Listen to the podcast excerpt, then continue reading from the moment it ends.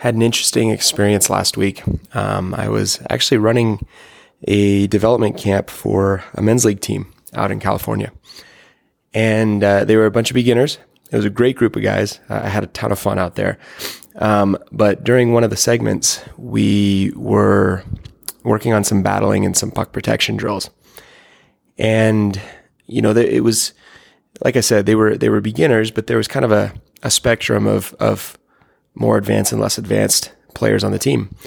And there was one guy that was having uh, a bit of a hard time, you know, getting through some of the other drills. And I really wasn't expecting that he'd be able to do much of the, of the battling drills. You know, I wasn't sure what to expect with that.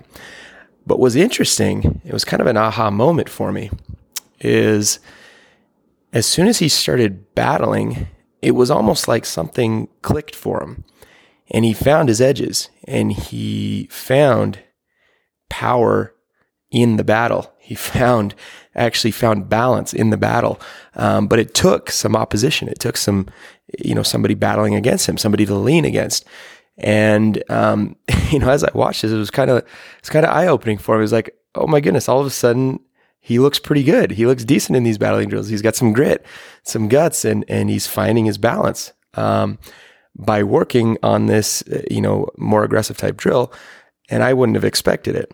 Um, you know, we always do. I, I'm a big proponent of you know having the youngsters and, and different players do physical drills to get them used to being strong on their feet and stuff like that. But uh, for some reason, it felt a little different to me this time. It was a, a little bit of a tweak, kind of a, like I said, like kind of an aha moment of the opposition is what helped him actually find his balance.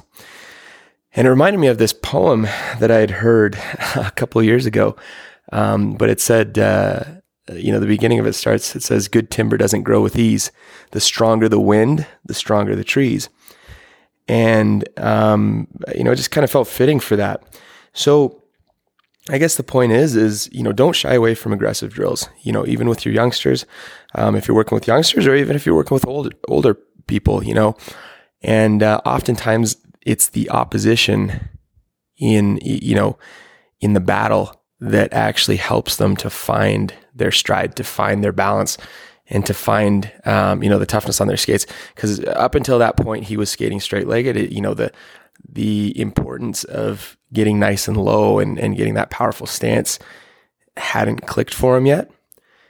And uh, you know, put him in the battle, and all of a sudden he had to get low to be able to to maintain his balance and all of a sudden he was a much stronger skater and, and continued in the camp even through throughout the rest of the drills, throughout the rest of the days, um, improving more and more. But that was like a turning point for him. So interesting thing, you know, something to consider. Um, but definitely don't shy away from you know from a little bit of body contact.